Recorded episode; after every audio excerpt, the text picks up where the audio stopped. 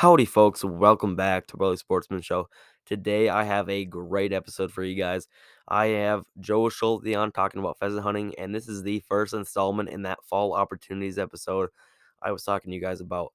So, you know, last week I talked about fall opportunities. What is there to do in the fall, and why is it my favorite season? Because, give me straight, you got football and you got hunting and fishing, and that's all you need. And uh, it's just a great time. It's it's really the truth of it. You can go deer hunting, pheasant hunting, uh, waterfowl hunting. So you know, goose and duck. That episode, because I'm planning on doing an episode for each different segment, except football, of course. Um, but you know, goose and duck hunting, I might mend together in one. But uh, I guess it kind of depends. You know, that really it does. And then we also have fishing, like really good fishing. That water temperature is cooling off, and uh, those fish are starting to get on their feed bags for fall, so they're trying to get fat for the winter. It's it's a beautiful time of year. Tell you what. But uh, yeah, we brought Joe Schulte on as our resident pheasant hunting expert. Uh, really fun episode with him. I had a ton of fun recording this one, so I hope you guys enjoy it. But before I get any further, I need to plug my Instagram. It is at Welles Sportsman Show. So pretty much the name of my podcast without the apostrophe in your set. Uh, that is W E L L E S and then Sportsman Show. So yeah, I, I I don't think I have to spell that one out, but who knows? Who knows? Uh, but yeah, that is my Instagram. You guys get updates on when new episodes come out, what I'm doing. Uh, like even just just today in my uh, AP Gov class, I was posting a picture of my bass I caught this weekend. I actually caught two decent ones. I posted the picture of the largemouth. Uh, the smallmouth I caught will be coming on later. But that brings me right into my next point my week in review. So, my week in review is a small one, you know. Like you guys know, I've been in school for the last, I don't know, month or so, maybe a little bit more. So, I'm not able to go out multiple trips a week, really. Uh, you know, Saturday mornings, I'm usually working after football games. I'm all sore, I'm all beat up. You know, just, just not that, not that fun, you know. But uh, we're getting content for you guys. This Sunday, I went fishing with a couple buddies. We had a great time. We tried some new water in the fall, and uh, we found out that the water temperature is a little too high yet. The fish are, you know, they're pretty easy to catch right now, uh, but they're not quite feeding like crazy for that fall bite. Uh, so give it a couple more weeks of these cool nights, and I think pretty soon we'll be seeing that. Ooh.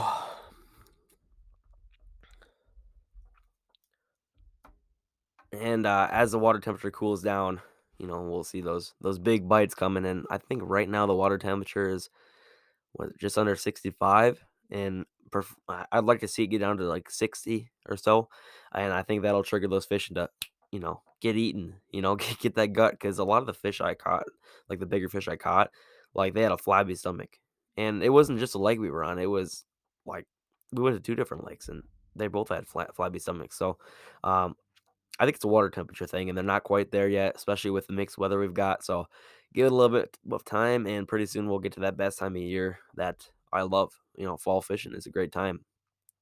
So that brings me up to my uh, next point: is go fishing, try it out. You know, I've had a lot of people tell me, "Oh, they're wrapping up the season for the year." Uh, you know, multiple people tell me that, and I'm like, "What do you mean? The best time is just getting started." So if you are, I don't know, I won't say new to fishing, but like inexperienced in fall fishing and haven't really tried it out, brave the cold one morning, you know, when it's super cold and, you know, you, you you're probably thinking of your warm bed because it's that kind of cold. Um, but give it a shot because I think you guys are gonna like it. It, it has uh some of my best days fishing have come off of this uh, fall area. So we'll get into the fishing aspect of this more, but for now, we are focused on pheasants. So without further ado, here's Joe Schulte. Thank you for listening. I hope you guys enjoy.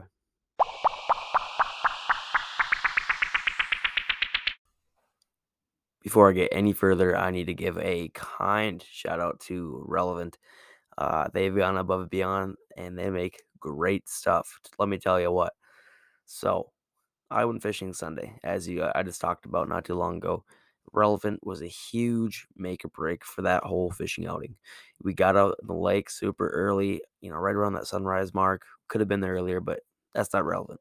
Ha, see what I did there? That's a good one. but uh, we got there super early. I put my sunglasses on right away in the day.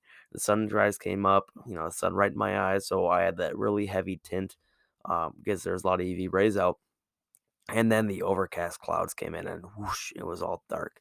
And then my sunglasses, because of the chameleon technology in the lenses, lightened back up. And it was a huge advantage because I was able to keep my sunglasses on all day.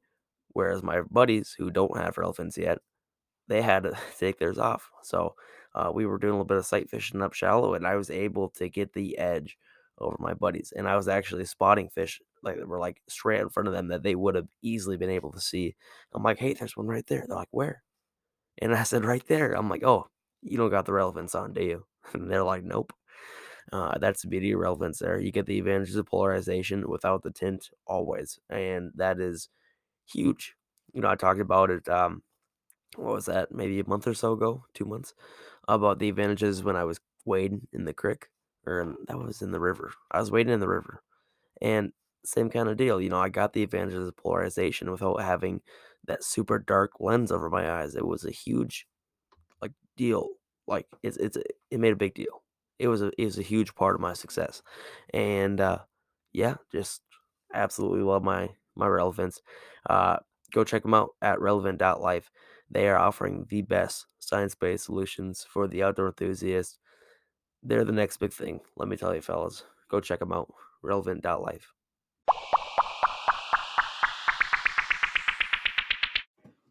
Howdy, folks. Welcome back to Road Sportsman Show. Today I am joined by Joe Schulte. You want to say hi? Hello, everybody. Well, uh, Joe, I, I see you as a like a resident pheasant expert in a sense. Um, so I brought you on today to talk about uh, pheasant hunting. I recently did a fall opportunities episode. I kind of went through uh, some fall opportunities that you have. So, uh, like for example, of course, pheasant hunting, deer hunting, uh, fishing, and then obviously waterfowl hunting. So uh, my plan here is to have one person or like expert per se uh, from every kind of area of that list I made uh, come on and talk a little bit about that particular passion. And uh, so we're going to kick it off with pheasant hunting. And uh, I have done pheasant hunting before, but uh, would you explain pheasant hunting to me like I had never done it before, and then especially to the audience uh, that have never they've never hunted before? Um, just kind of explain pheasant hunting for them. Sure. So before the 1860s, nobody had done it because pheasants really weren't around. They're technically an invasive species of sort, or an introduced species at the very least. Uh, Chinese ring, ringneck pheasant is the variation that we chase mostly, and uh, they were introduced just for sport, um, for fun, and uh, there was like 16 pairs released, and they basically propagated across the U.S. And now they their range is everything from Oregon all the way down through Kansas, Texas, uh, Oklahoma. They pretty much go east to about Wisconsin, and then for whatever reason they just have not. There used to be a wild population um, back east, but now it's all planted birds back there. So you you pursue these birds that are um, mostly on the ground, but they are incredible flyers when they need to. Um, they'll run before they'll fly, and uh, you can hunt them without dogs. But a lot of people use dogs uh, just because it it it really magnifies the experience. So um, and they're flushing birds, so they'll hold. Usually, at some point, they'll hold and cover, and then they just kind of explode out of that and do their best to get out of the way, cackle. Um, it's super exciting part of it, right? Because uh, it's usually uh, the in the moment it's a huge surprise, and that's what makes it challenging too. Is you don't usually know when that's coming. Yeah, for sure. Um, and I like I like how you said that they're they're pretty good flyers because that's true. Like uh, we've hunted them in like timber, even in the woods, and you try to see them fly between those branches. They're they're pretty incredible on the way they fly, and then they they have that glide too. I just ooh, I love it. Make yeah. me excited for next weekend. So typically shotguns, uh, right? As well, I probably should say that, and, and uh, steel shot, something similar to duck load. Uh, you can hunt them with just about anything, but uh, shotguns is preferred as well. So, is it legal here in Minnesota to hunt them without shotguns? Well, I think you could try taking them with a bow legally, but I know like uh, probably be discouraged to hunt them with a 22. When my dad was younger, they used to shoot them with 22s because they didn't want to waste any meat, so they would shoot them in the head with a 22. Um, different time when there was a lot more birds. Uh, I don't know Mhm. that that's even illegal, but I guess I shouldn't go on record as saying that. I I would say uh, I don't know anybody that does it currently. So I uh, I remember my great uncles talking to me about how they'd go to church on Sundays, and both on the way to church and on the way home from church, they'd road hunt pheasants and end up with you know dinner at the end of the end of the trip, and then end up with a bag of birds. That's uh, I remember old stories like that, and you can definitely see how the bird numbers have changed throughout the years. And sounds like they're making a little comeback here, but hopefully conservation efforts keep them coming up. Yeah, I mean that you mentioned road hunting. Just for somebody that's never done it, um, it's legal in Minnesota to hunt the ditches. Uh, that's 66 feet from the center of the road, and so it is a viable way if you don't have a lot of access to land. Um, as long as you do it legally, you can drive around and you'll see them out. Uh, usually, they're getting out of uh, moisture in the morning. There's dew in the grass, and so they want to get on the road, or they actually uh, they pick up gravel and they put it in their crop, and that helps them process food. So they have a reason to come to the road. And if you see a rooster, um, which is a male with a white ring around its neck, uh, you can pursue that bird in the ditch. And as long as you're not shooting off the roadway or across the roadway, and you're shooting the bird within the ditch, it's legal, and it's been done many times. Um, so, like for people that are just getting into it, or if you see somebody doing this, like what are they doing? Well, in Minnesota, it's legal. Yeah, that's a fair point. Uh, now let's jump into some of the essentials of pheasant hunting, and I know you kind of covered some, most of them. Uh, is there anything you really missed? Uh, so we had shotguns. You talked about dogs very briefly, which we'll we'll cover over later. Uh, you want to talk about uh, clothing and and what kind of clothing you really need, and then what's really preferred as well. Sure. So you need to wear orange uh, in Minnesota, particularly. You got to have your upper half covered. A, a game vest is usually used, which has a synthetic pouch in the back. So once you bag a bird, you can put it um, in the back of your vest. Um, usually, front loads are really nice, which means you can tuck the bird in from the front and it works its way around to the back.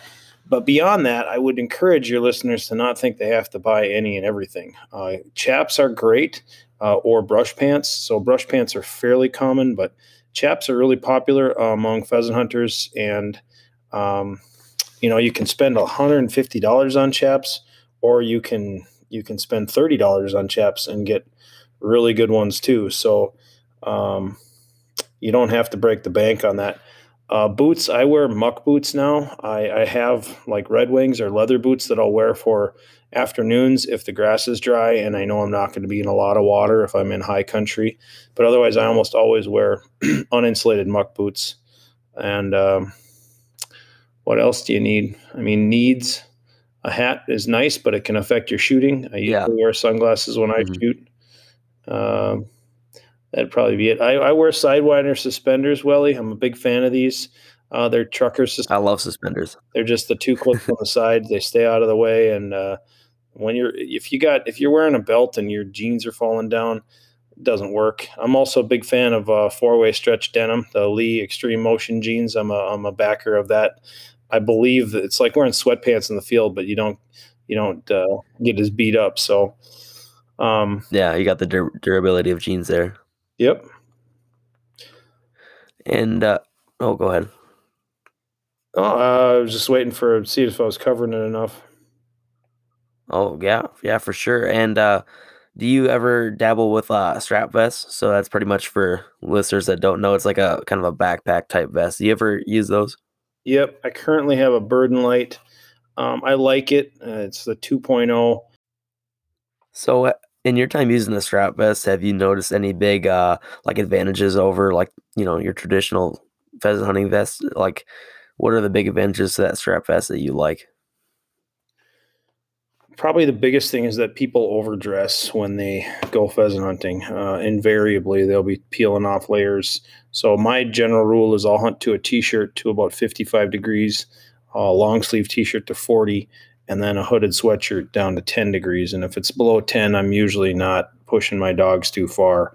Uh, short bursts, but that's pretty cold hunting. So the reason is you're physically pushing yourself through cover and at a pretty quick pace and that cover resists your movement right so it's it's not it, worst case scenario cattails but everything else too it's all tough stuff to get through and so the the strap vest allows you to be basically uh, it, it cools you off a lot. Wearing a full color or full covered vest is hot, and um, the less stuff I've got on, the better. Usually in the in the field, other than getting scrapped up, uh, scraped up, which is going to happen anyway. So. Yeah, gotcha, gotcha. I have to look into one of those, but uh, for the amount I go pheasant hunting, I'm not really sure if it would be a smart investment. You know, I go, I don't know, maybe half dozen to ten times a year, kind of thing, depending on how good we're doing. But uh, I think it also depends on if my dog takes a, a step in the right direction here with pheasant hunting. She, she's got a good nose and all that, but uh, just hasn't put two and two together. But she's a fairly young, inexperienced dog so far, so hopefully keep get her on the field and she'll kind of put it together. Yep. That leads me kind of perfect up in the next uh, to the next you know point I have, and that's talking about dogs. Uh, we could talk about breeds. I know which breed you like, uh, and then we could talk about some of the advantages, disadvantages of pointers and, and flushers, and talk about the uh, differences there. You wanna you wanna kick it off with your dogs? Sure. Well, I'll say before I had German Shorthairs, I had yellow labs, and I hunt with labs. Uh, my dad runs labs yet, and they can hunt well together. They kind of learn how to work off of each other. Uh, my the labs typically know when the short hairs go on point, and that they kind of figure out they'll go in and bust the birds, which isn't bad as long as the labs are back tight and they're not bumping birds way up front. Because short hairs, once they find a bird, they'll hold it there and give you time to get to it, and uh, labs usually don't. You got to wear running shoes a lot of times when you're hunting with them, with those labs. Um, so German short hair pointers, they are pointing breed. There's a, a whole bunch of different pointing breeds. Uh, you can get wire hair pointers. You can get setters that point. Uh, there are labs, pointing labs out there. Um, I've hunted with pointing labs, super fun. They'll just lock up when they're really on a bird. They'll they'll lock up and hold.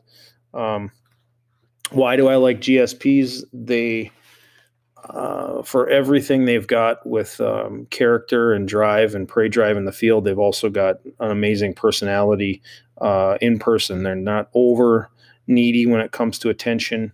Um, they're really mellow when it comes to day to day life. Um, super intelligent. Uh, just a big fan of the breed as a family dog because eight months out of the year I'm not hunting, hunting pheasants, so I've got companion pets that uh, I feed and take care of, and they're a big responsibility. So I want a dog that I can take fishing and that I can take to the cabin for the weekend and not have to worry about it. And and they definitely do that. And I would encourage anybody to consider, you know, like a dog should be total package. If you're going to get a working breed, um, yeah, they should hunt, but they should also be best friend, and they should be able to be in social situations and and all that. Gotcha. You put that uh, you put that pretty good. I'm not gonna lie there. Um, we actually I grew up with a, a black lab and she would quite often actually uh, point as well. So that's pretty cool. Uh, growing up with her and she was a really good uh, pheasant dog. Just overall, you know, really fun dog to grow up with. And as I got older and I was pheasanting with my dad, I would uh, you know, I would watch her work and then I see, you know, I see the way she worked and I look at the way that my current dog works. It's a it's definitely a a different game that they're playing because my dog now is a flusher through and through. There's no chance she's she's uh, pointing a bird out ever. Like, uh, definitely, yeah. Like like you said, they have they the pointing labs definitely lots of fun. And you didn't get a chance to uh, have your current dog hunt with that old dog, did you? I did not. Yeah, I would say that dogs will train each other. Um, and that's something, you know, we talk about dogs and it's a big step for people pheasant hunting, but it's also a game changer. Like if you're going to go hunt pheasants without a dog, you got to be willing to uh, put in the miles, and it's a different experience. It's just entirely different. The, for me, pheasant hunting is about dogs, and mm-hmm it's it's about watching those dogs work and do what they were born to do. And kind of one of the products of that is is to be able to flush birds and and bring something home. But it's that's what's unbelievable is they how they know everything they know about hunting the instinctual um, abilities that they have versus the little training that I've done um, certainly I've worked them for steady and retrieve and and all that but it's just amazing what they know innately. Yeah, absolutely. And uh, there's a brief time there between the two dogs that I've had that I went out pheasant hunting with my dad without, you know, a dog, and that was crazy hard. So uh, actually, what we did is we went right after a fresh snow, and right after that fresh snow, we were tracking the birds. So we were looking for tracks, and uh, we would kind of chase them around wherever they went. And I actually ended up shooting one without a dog, but that was insanely hard, and I will never, you know, willingly do that to myself. It was tough. Yeah. So uh, I suppose next we got uh, shotguns. We can talk about uh, your favorite loads, your favorite gauge to use, favorite chokes, and then obviously style. So I definitely see you being like an over under kind of guy. Is that true? Yeah, within the last few years, I shot uh, semi-autos for a lot of years, but honestly, I've had. Eventually, they're going to give you problems in the field if you're hunting in moisture or um, cover or cold, and so you get gun jams even with cleaning, and it just it was something that in the end, if I was missing more than two times anyway, I probably shouldn't have gotten that bird. So when I got to the over under stage, um, I just knew I could count on two shots. That was honestly why I went to over under. Uh, a pump would work for the same, you know, and I'm not a gun snob and I don't look down on people that shoot semi autos or pumps or anything. Um, I just like that I can count on two shots. Uh, it's kind of cool to have two different chokes, even though that's uh, sometimes uh, if you're selecting the wrong choke anyway, then you're in your own head about it. But um, you know, thinking about if people are getting into the sport, 12 gauge is kind of universally the way to go. Um, I shoot three shot almost exclusively, twos and threes. Uh, some really compelling studies done on effective kill of game birds, uh, particularly with pheasants and with ducks. And uh, two shot, if you hit the bird with three pellets, the bird is going to die. Um, the problem is you have more open pattern and less pellets. So you can miss a bird within a pattern. But when you shoot a bird with five or six shot, more often than not, you get a cripple. And at the end of the day, I shouldn't say more often than not, but you will get more cripples. And at the end of the day, you will lose birds. And that to me is the biggest, most disappointing part of, of hunting is to to bring a bird to the ground, but then not successfully retrieve it because now you've just taken one out of nature that you are basically not getting to utilize you know dare i say wasting. I mean it happens. Uh, but last year shooting twos and threes like all season for me i think we lost two or three birds. So normally if if if you get them down on the ground with twos and threes they're they're not gonna um, they're not gonna outrun you. Yeah, yeah, that, that makes sense. I usually, uh, we usually start the season with fours, and as we shift towards that kind of late season mark, we end up shifting towards twos. Actually, that, I don't think I've ever shot any threes, which is yeah, you, kind of you weird. but I, I just they're the middle of the road. Like twos are the ones that research says is the most effective at killing. So, and there's threes out there, so it's just kind mm-hmm. of a, I don't know, maybe a lucky number, whatever. Middle ground. yeah. Three inch threes. Yeah. I just shoot steel. I, I went hunting with.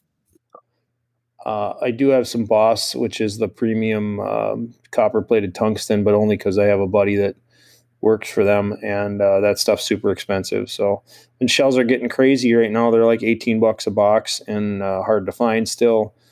Um, that's again, it's a discouragement for people to get into hunting or consider it because such an investment, you know. But I would tell everybody to shoot steel. It'll kill birds, um, and then you can hunt everywhere with it with non toxic shot. Yeah, how do you like those Boss shot shells? Well, they're um, they're brutally effective. Uh, I mean, they are like shooting lead, but you don't have to worry about the lead side of it. Um, they have improved mm-hmm. a lot. When they first came out, they were just um, bismuth, and the bismuth would fracture and so you'd get particles or parts of BBs in the bird, and it was a major problem. And they realized it, um, and they went to uh, copper plated, which the copper plating keeps everything intact, but doesn't change the density as much. So they still have a super high kill rate, but um, and they shoot like lead, but they're non toxic, so you can take them on public ground and WPAs, etc. Gotcha, gotcha.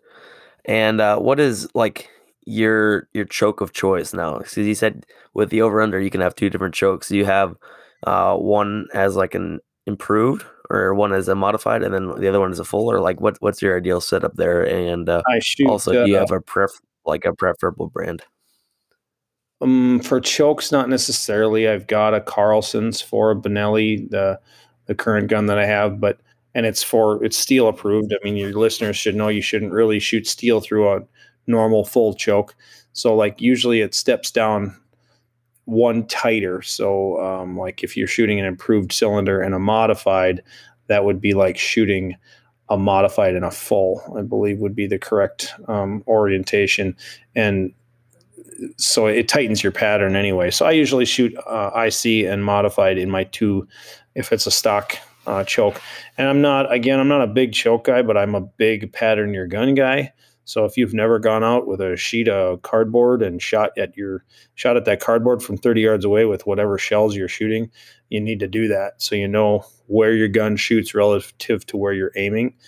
Um, I had a Franchi that I shot here for a few years, and it it shot low. It would the, the pattern was lower than what my eye down the barrel was, and I was looking down the barrel. But when I shot at the the top of the pattern was where I was aiming. All the I'm sorry, yeah, the top of the pattern was where I was aiming, which means it was like half a pattern low.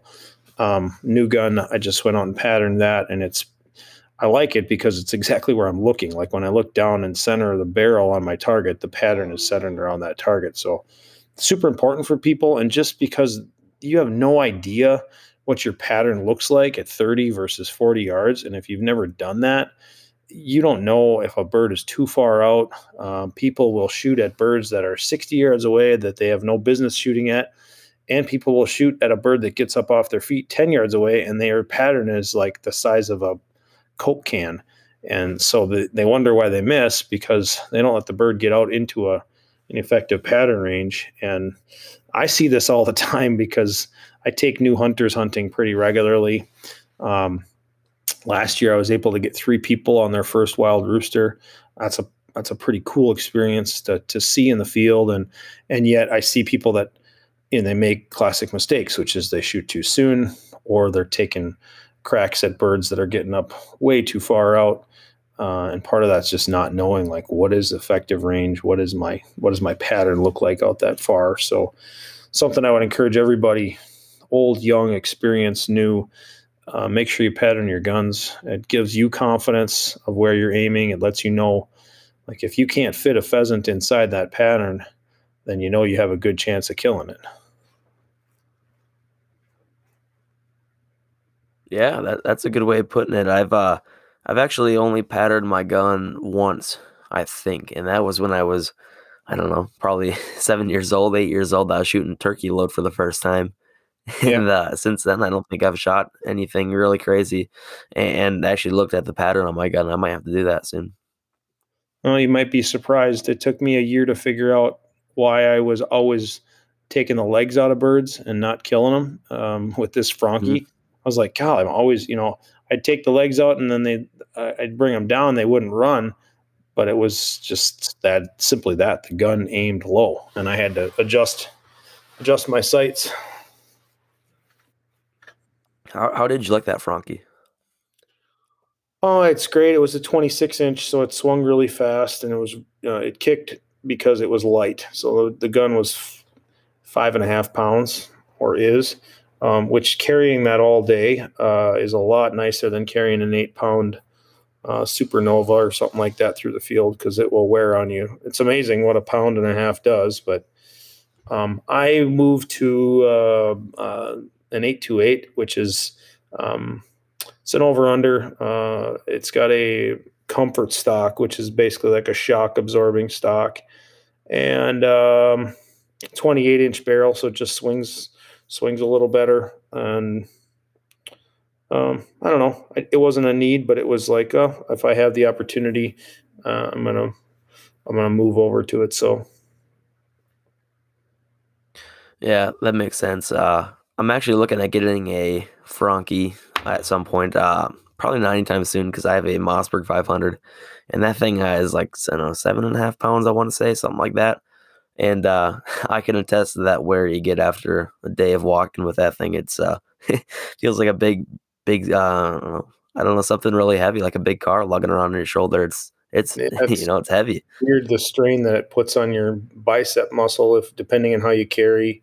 Um, for me, yeah, it strains your back too. So I don't know. Um, it's part of the part of the deal. You're carrying gear as well. But I hunted with a Mossberg um, in my younger years as well, and I tell anybody it's not about the gun. You know, you can get in your head about that, and it really isn't. But mm-hmm. it's fun to to go through different guns and kind of. That's kind of like cars, you know, like uh, collector cars. Some some I keep, and I have a left-handed 1187 that I got as a Christmas gift, and I'll never part with that gun, even though I don't usually hunt with it. I bring it with as a spare, and uh, mm-hmm. you know stuff like that.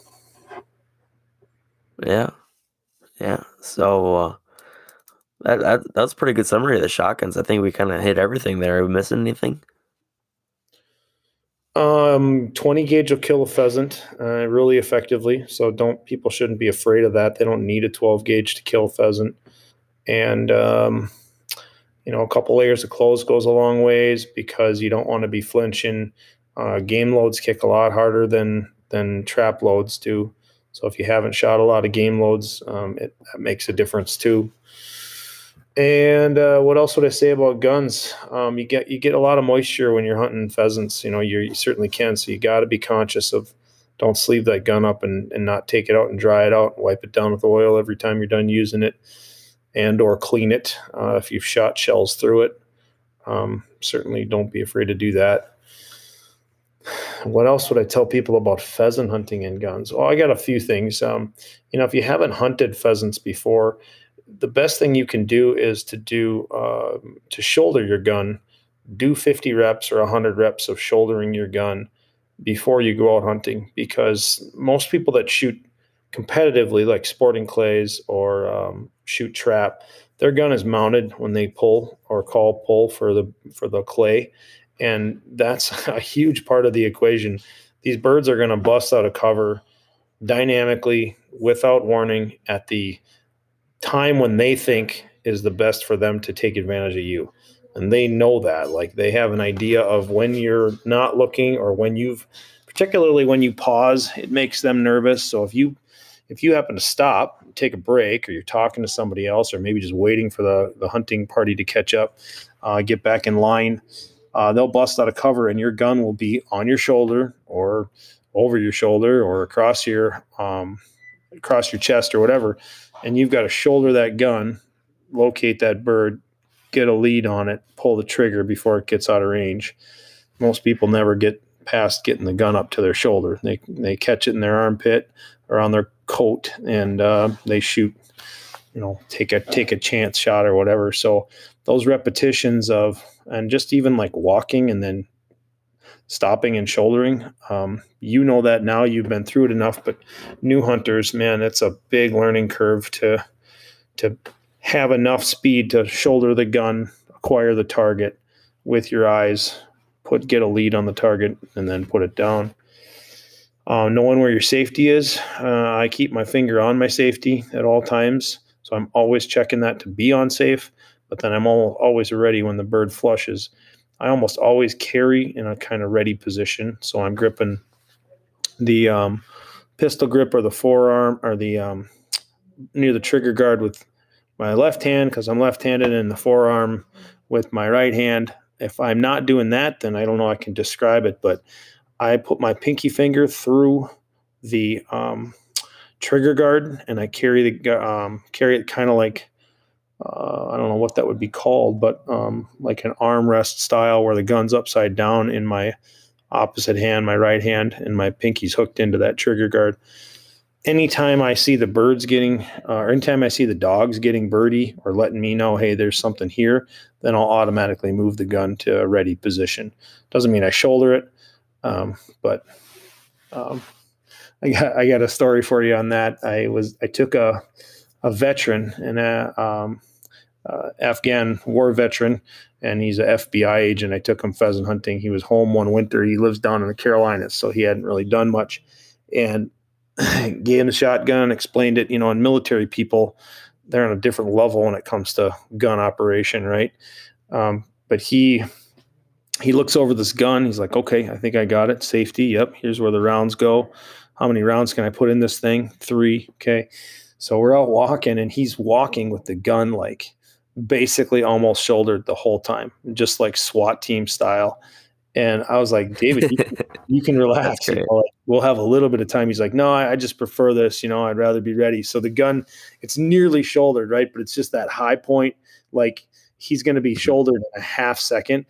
And sure enough, Rooster gets up and he like unloads the thing within within a half a second. He's just boom, boom, boom, three shots, and the bird was seven seven yards away. Never touched it, and, and it flew off. And, and so then I'm trying to explain to him pattern and stuff because the guy's shot rifles and you know like long range stuff all his life. So, um, yeah, there's there's a sweet spot there with being being ready to shoulder and being comfortable with that. So I a few more funny. things I'd add on on the shotgun front. Yeah, well, perfect. I'm glad you added all that stuff. That was good. So, I you, you mentioned trap shooting in there, and uh, for the listeners that might not know, you are the trap shooting coach at the high school, right? Yeah, one of them, Mr. Moe, and I have. Uh, there's about 70 kids, give or take, each year that have gone out and uh, shoot um, five stand. Essentially, is what it is about clay target and it's been going strong for about eight years at Sartell. There's oh something like ten thousand shooters. I want to say there's ten thousand in the. I don't even know well about national statistics. I know there's about 260 teams in Minnesota, and uh, I think there was 10,000 kids at the state Minnesota shoot. Like we're the second biggest, so a lot of interest in, in competitive shooting. And you know, when we talk about pheasant hunting, it's it, I, I, make no qualms, or I, I, don't hide this with the team that hey, I want you to consider how this can be a, a gateway into upland bird hunting because we're not seeing an increase in numbers in, in upland bird hunting because it's usually passed on familially, like my dad hunted, so therefore I do. And there's there's less kids nowadays to go hunting with their dads, and there's less dads that hunt and we're le- we're losing that generational transfer and so we need to have some pathways for kids who uh, might really have an interest in, and enjoy it um, to get out in the field. And and that's really hard dylan like it's complicated to say the least to take kids pheasant hunting especially if they haven't had a lot of experience in the field just safety wise walking through the field with a gun and a bird gets up and it's going to do what it wants to do normally they fly away from you. But like game farm birds, if you take them to a game farm, those birds can go any direction. And so if they cut between the group and you got people swinging on birds, like it's, um, there's a lot of factors that it, it's, it's why you don't see, uh, like people, well, you know, we, we've done events through Pheasants Forever to take the take youth hunting and kind of like the first time thing, and as well as women, um, just to get mm-hmm. uh, people out in the field that are new. But it's difficult to to transfer it and there's definitely a lot of kids who are into the outdoors and uh, hunting that also shoot trap which is awesome because when you talk about making yourself better in the field um, yeah. that 800, 800 rounds per year is going to help a ton with making you better in the field uh, no doubt about it mm-hmm. yeah yeah that you kind of answered my question before i even had a chance to ask it i was going to ask uh, how you thought trap shooting related to success in the field, and, and there you there you answered it. Perfect. Yeah, I'll, I'll go back to that point about shouldering though, and that's I do see that when you have your feet set and you can shoulder the gun and then call for the bird, well, all three of those things aren't going to happen when you're pheasant hunting. You're never going to have your feet set. You're usually going to be stepping over a log or cross-legged, or you know your eyes are looking down to where your feet could be. Um, you won't know when the bird's going to flush normally uh, pointers give you a little better advantage when they hold and you go in and kick it out. That helps. But flushers, it's, you know, sometimes the dog gives you a heads up, sometimes the bird just shows up.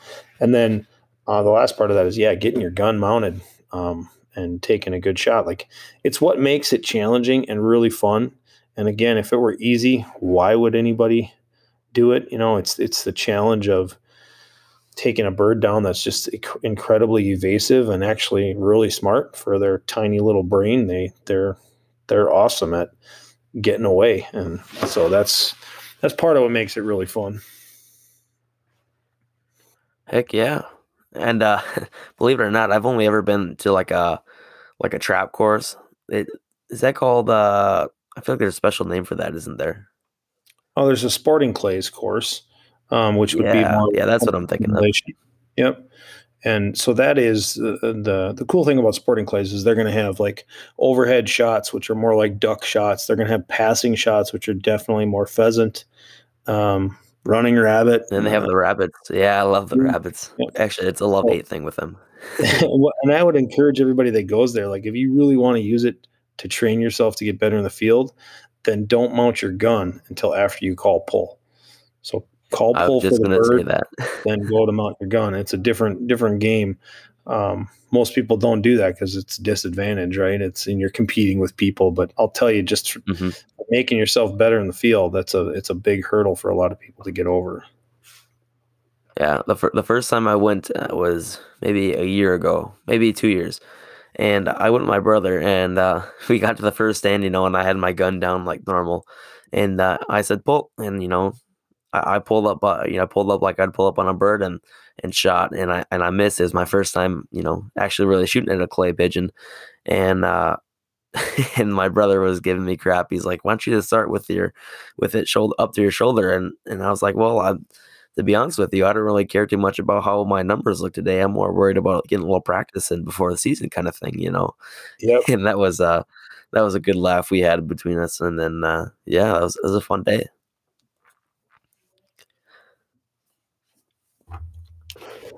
What else, Welly? We got uh, processing and cooking. Oh wait, we're not quite there yet. we got tactics and strategies, and then and I had this underlined because it's super important, I guess.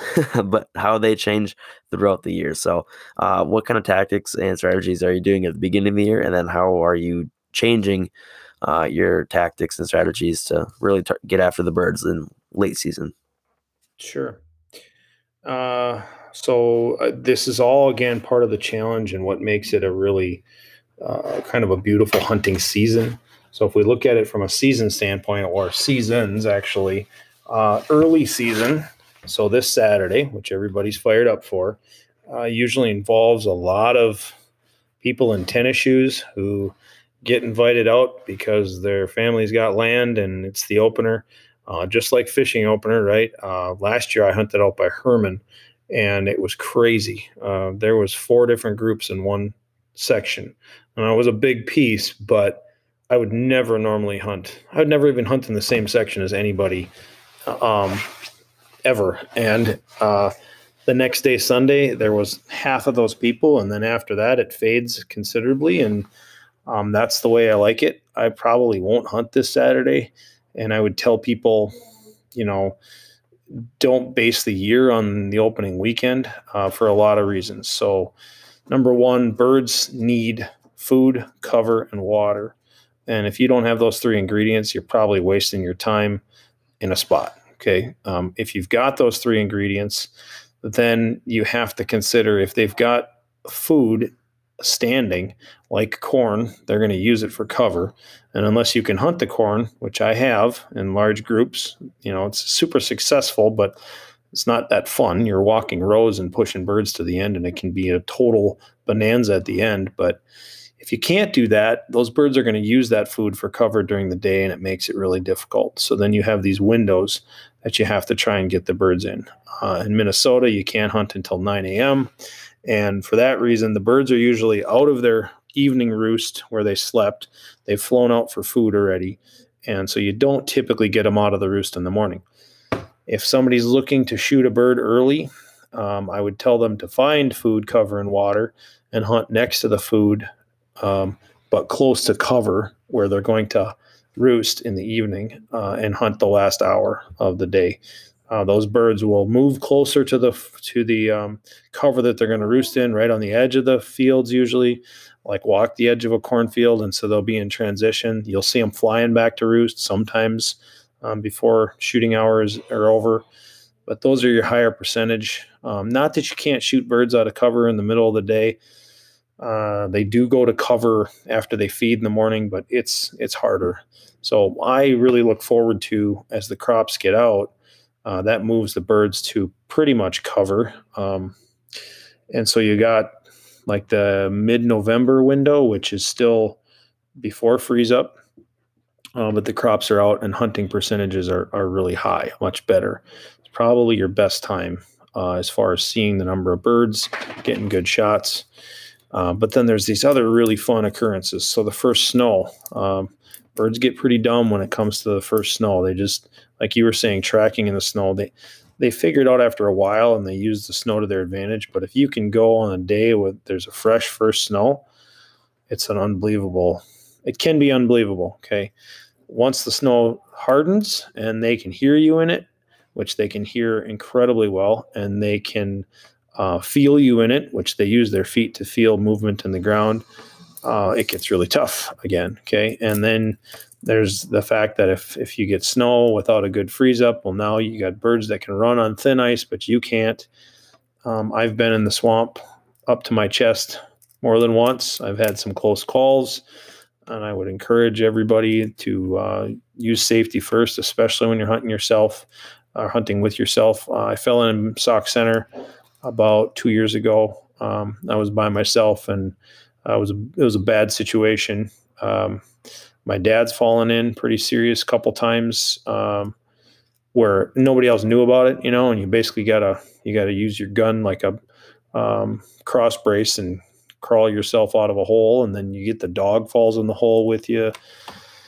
That freeze up window can be really tough, and it's frustrating because there's good windows to hunt, but those birds use that as an advantage, and they go out on that thin ice because they know a coyote will do the same thing and fall in, or whatever predator uh, they go where you can't follow them, and until you get a good freeze up, it's it's very dangerous. So hunt in groups. Um, if you're hunting by yourself, then don't risk going out over frozen water uh, until you know it's solid. I've fallen in in the end of December because we've had good snowstorms that blew the cattails in three feet, and that three foot of snow is an insulator for the cattails, but not for the ice. So there's 10 inches of ice out on the lake or the swamp or the slough, but you get going through those cattails to get to them, and I've fallen in there because there's it just keeps the ground heat keeps the um, ice from freezing. So mm-hmm. it's all yeah. you know uh, serious. Um, now it's super fun hunting late season. It's super challenging. The birds are punchy. They group up. They can see you from a mile away. Uh, like I said, they can hear you, but you just got to change um, your strategy. So uh, tactics, Dylan, like I try to hunt as quiet as I can. Uh, I don't talk with people. I don't really allow that when we're in spots. Um, I don't. I don't use locators from with my dogs. Uh, I don't whistle at them. I don't encourage them. I don't do anything. We hunt silently. And if people don't, if they think, "Oh, that doesn't sound like fun," like you should be able to go out and have a good conversation. Well, you can do that, but you're highly reducing your odds because the birds are always on they're always wary um, i do use like a quiet beep to bring my dogs back back on their collars and then i have locating sounders that'll go off if they go on point uh, or if i lose them you know um, like they're on point somewhere out in a cattail slough i don't like to do that because the birds hear it too but um, i hunt thick cover uh, i try to go where people don't go because i'm young enough yet to do it I like hunting really big pieces. Um, I didn't hunt private land last year until December 14th. And I, I take pride in that, the fact that I can be successful on public land, but it's also a great gift that we have so much awesome cover and land to hunt. Uh, Minnesota is very, very wet, a lot of cattails, uh, a lot of sloughs. So that makes it, again, it's hard, it's tougher, and cover is difficult to get through. Um, you know you can try use strategies as well with with pinching birds we've done that you got to be careful when you're walking towards each other but it, it, can work really well with if you're hunting with more than one person to come in from two different angles so the birds don't get ahead or out on you because they'll run hundreds of yards in front of you without you knowing it and you'll just create a wave of of wild game that you may never see because they don't want to. They won't. They won't fly if they don't have to. Uh, they'll run. They'd much just as soon stay on the ground as show them mm-hmm. themselves. So, so I think that's um, I don't know some of the strategies. Uh, some of the best hunting is after freeze up. It's awesome. I, I hunt through January. Um, I go down to Iowa second week in January, and um, it's great. I mean, it can be brutal too. it's 40 mile an hour winds or, you know, wind chills or whatever. But again, that's all just part of the part of the part of the challenge. I enjoy all of it. I enjoy the whole season. Yeah. Yeah, gotcha. You you cover that really good. Uh had a lot of good details in there. That uh should be all for tactics and strategies. That's perfect. And uh next up, processing and cooking. So, uh, what are you making with these birds? You know, do you have any good recipes you want to share, and uh, so on and so forth? Anything like that? Yeah. So, uh, I mean, a pheasant breast is really a very lean chicken breast that will cook in about a third of the time. I'd say that's the simplest way. So, if if anybody's ever filleted a chicken breast off of a bird. Uh, it's really you find the hyoid bone, the center of, well, let's start with uh, the simplest thing is to strip away the skin off of the breast of the bird. So just grab it right up by the nape, nape of the neck and uh, you can tear it, pull it down away from the bird. That'll expose the pheasant breasts and you just fillet those right off of the center of the hyoid bone. Um, slice right down the middle of that. That'll give you a nice breast and a tenderloin as well. Um, I always take the thigh meat now. Um, so the thighs of the bird, unless they're shot, bird bones are hollow, right? So if it if you've broken a th- uh, leg bone, it's really tough to get those bone fragments out of the meat. But the thigh meat itself, um, you can usually dislocate the hip and then slice down the center of the hip bone uh, and then around the bone. So you basically kind of fillet uh, or or skirt all the way around the bone, and that thigh meat piece is just fantastic. If if you like dark meat, uh, more flavor, and uh, I I love them. And then you can also take the legs, the lower leg as well. But there's a lot of pin bones in those. Um, I haven't mastered how to cook those where it just falls off yet. Um, but for sure, thigh meat I take. We do soup, uh, pheasant wild rice soup. That's a family favorite. We give that away as a, as a gift to people. Um, we will grill them straight up teriyaki. I like uh, garlic hoisin or teriyaki sauce. I will usually marinate. I'll, I'll take like four or five pheasant breasts, put them in a Ziploc bag with some teriyaki, and just mix that up good, and then freeze it. And salt is the really the only um, flavoring that penetrates meat. Uh, everything else is just topical. So all the stuff you hear, nothing actually goes into the meat except for salt.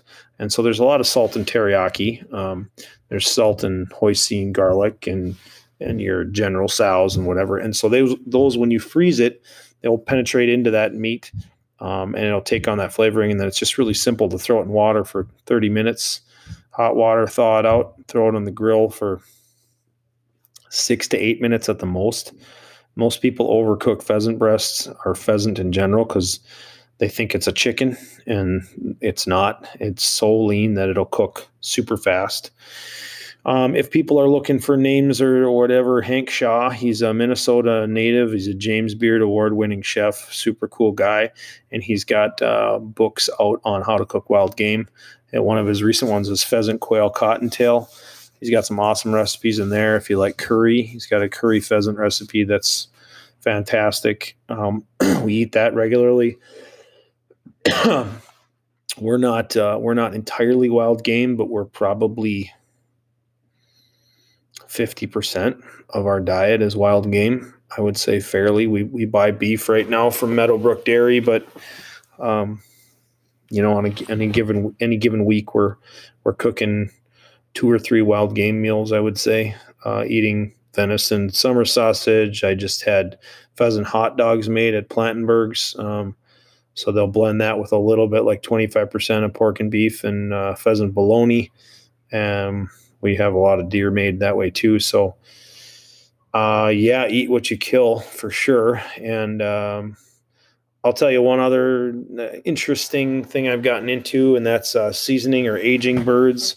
Um, people Oh, think yeah. it's super weird, but um, you can you can hang a bird. It's if you shoot a bird and you don't um, you don't hit it too hard. You don't want to shoot a bird that you carried bullets through the through the guts into the body. Um, but let's say you wing a bird or you shoot in the head or whatever, and it's pretty intact or really intact.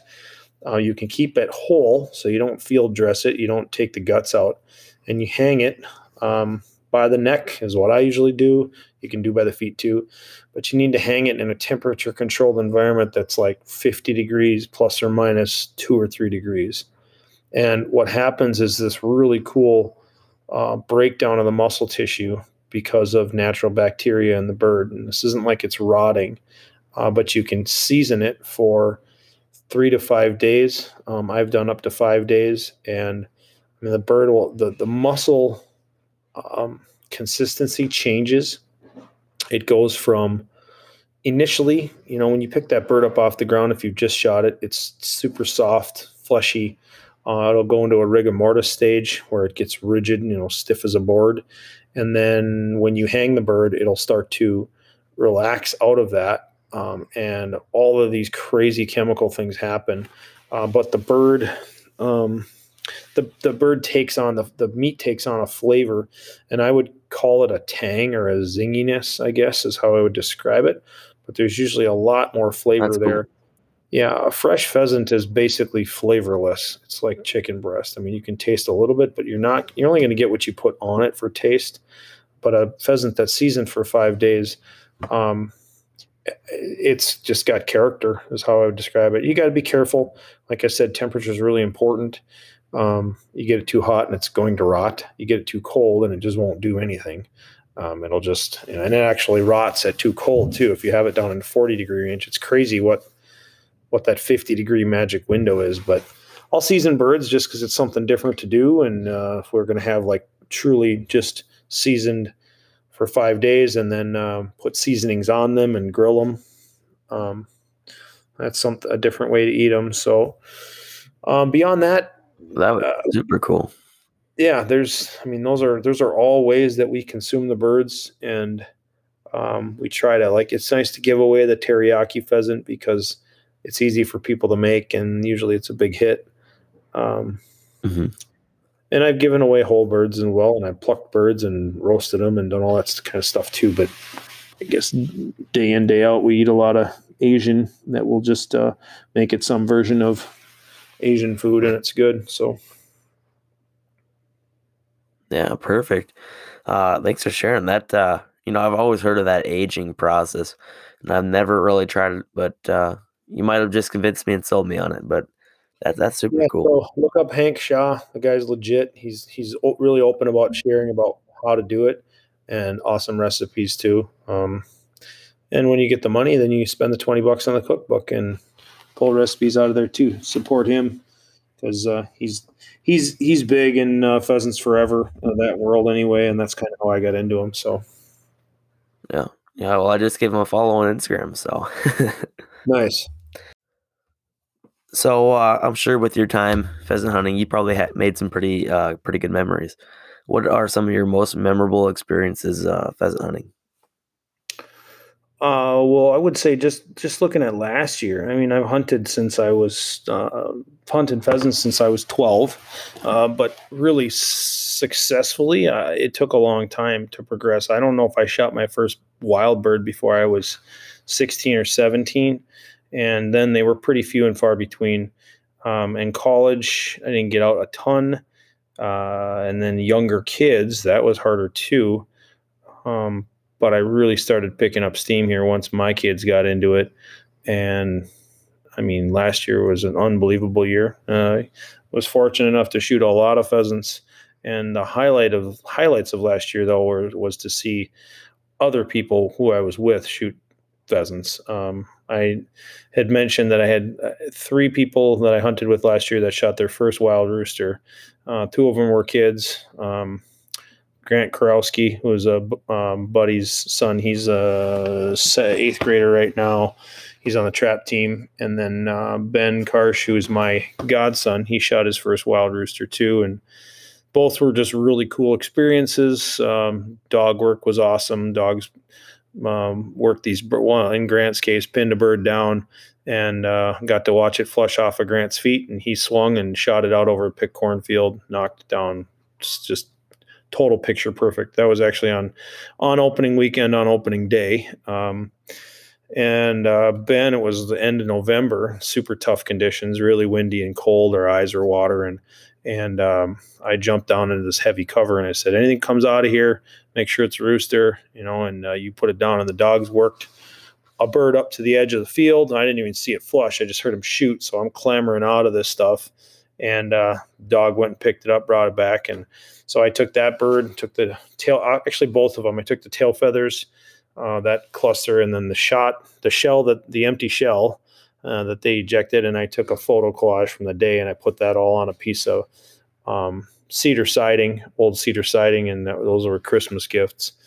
And uh, it's just really cool. cool. to me. Uh, you know, whether or not they stay in it, uh, I'll always invite them to hunt again and go hunting with them. But um, you know, it's my hope that I can get more people into hunting.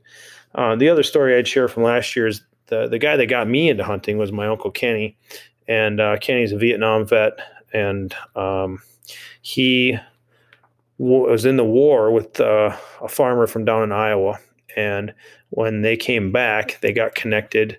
Uh, he went down to visit, and there was pheasants everywhere down there. And this is like 1974. I wasn't even born yet and they started hunting down there, going down and just kind of that was what brought them together. The fall, Kenny would go down and they'd spend time and super way to stay connected. And uh, he invited me down. Um, before that, I just walked Benton County with him and through all these swamps that were just killer. Uh, I, I, walked before I could even carry a gun just to kind of experience it. Um, and he got me hooked on it, and that was a long time ago now, uh, 30 years or something like that and last winter, yeah, in that, uh, oh, sorry about that. Well, he um, he got COVID last year, and he was hospitalized for like five or six days, and they didn't know if he was going to make it. And uh, he ended up getting released in middle of November, and he was in rough shape. Like he couldn't even walk up his lower level stairs. Uh, I, I, brought some uh, kind of uh, I'll get well gift over. I brought him a box of shells and I, and I put a card in there that said, "Hope you still got a few rounds left in you." And uh, brought him some soup and whatever, and he just looked terrible, you know. And I'm like, well, I don't know if he'll ever hunt again, you know. And uh, his lungs were bad, and the whole deal. Uh, end of December, it was a Friday. It was a really nice day, and I took a personal day and I told my dad, I said, I'm going to go out west, western Minnesota. Everything's froze up, and uh, make a day of it. And I called my brother too, who's my brother's got young kids, so he just has a hard time getting out right now. And he's like, Yeah, I can go. And then I called Kenny and I said, Hey, if you just want to ride along, you know, just jump in the truck and you can uh, road hunt a little bit, or you can drive us spot to spot, or whatever you feel like. He's like, Yeah, no, I think I can go and Kenny went out and he just he did awesome. Like he was he walked mostly flat land and just real thin stuff, but you know sometimes things happen out there that you know that there's a greater. Well, I know that there's something greater at work. It's not. Um, I know that God is in work at work, and I know that the the spirit of wonder and awe is is the way that I connect with God the most. And on that particular day, and things happened that don't normally happen in nature. Um, Kenny, we were we were hunting this spot and we pushed it out like we should, and Kenny was kind of posting her up ahead, and the dogs go on point behind him, and he swings around, and this huge rooster, I mean, just a giant old mature bird flushes, and uh, Kenny pulls up and puts it down perfect. Dog brings it back. It's like a one inch spur bird, um, 28, 29 inch tail feathers, like giant bird. And I got a picture of the four of us in the sunset and Kenny holding that bird and the rest of us holding our birds. And like that was just one of those, I will always remember that moment on earth. And uh, you just knew that, um, you know, God was blessing us that day. He was giving giving us another chance to to experience His creation. And you know, for Kenny, it was such a kind of a redemption moment. And of course, he downplayed it, you know, no big deal or whatever. But for me, it was it was a big deal for him to be able to get back to that quality of living because.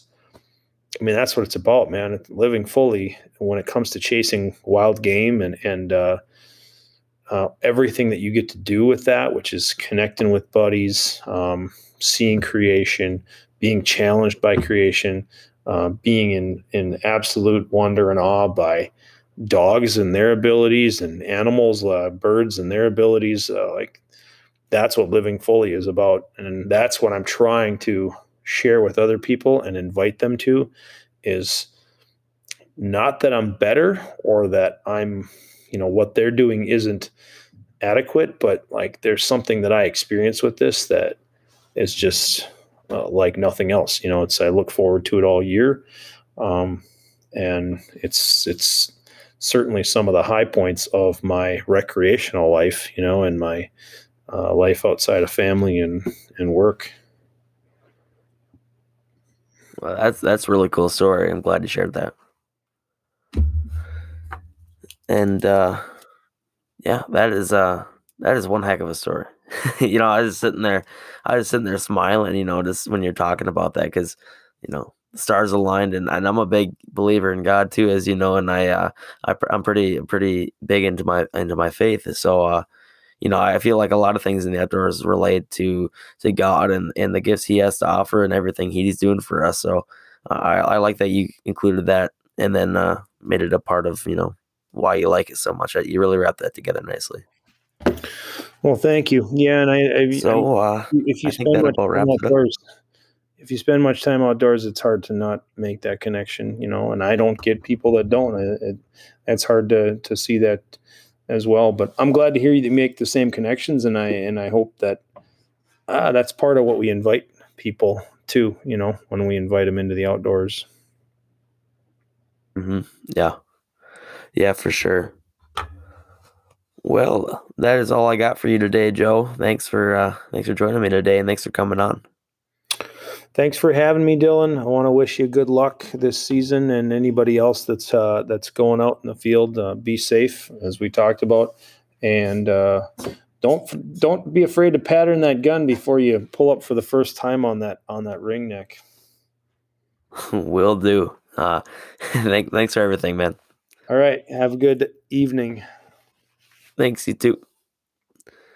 Bye.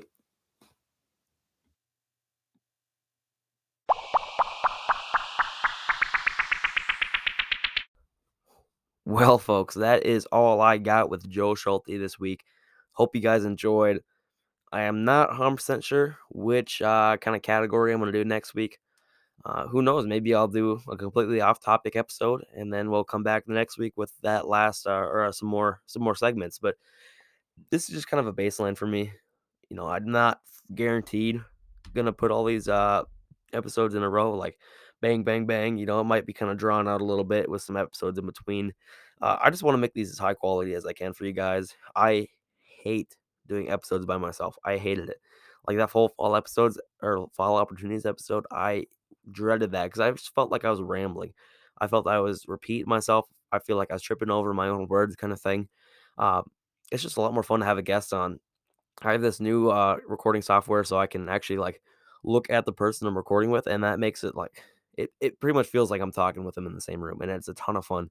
Uh, so I love having guests on. I don't want to do episodes without guests. So uh, stay tuned for some more episodes. And if it takes me a little longer to get them out, don't worry they'll be high quality when they do get out. But for now, that is all I got for you guys. Thank you for listening, and I hope you guys have a great rest of your week. God bless.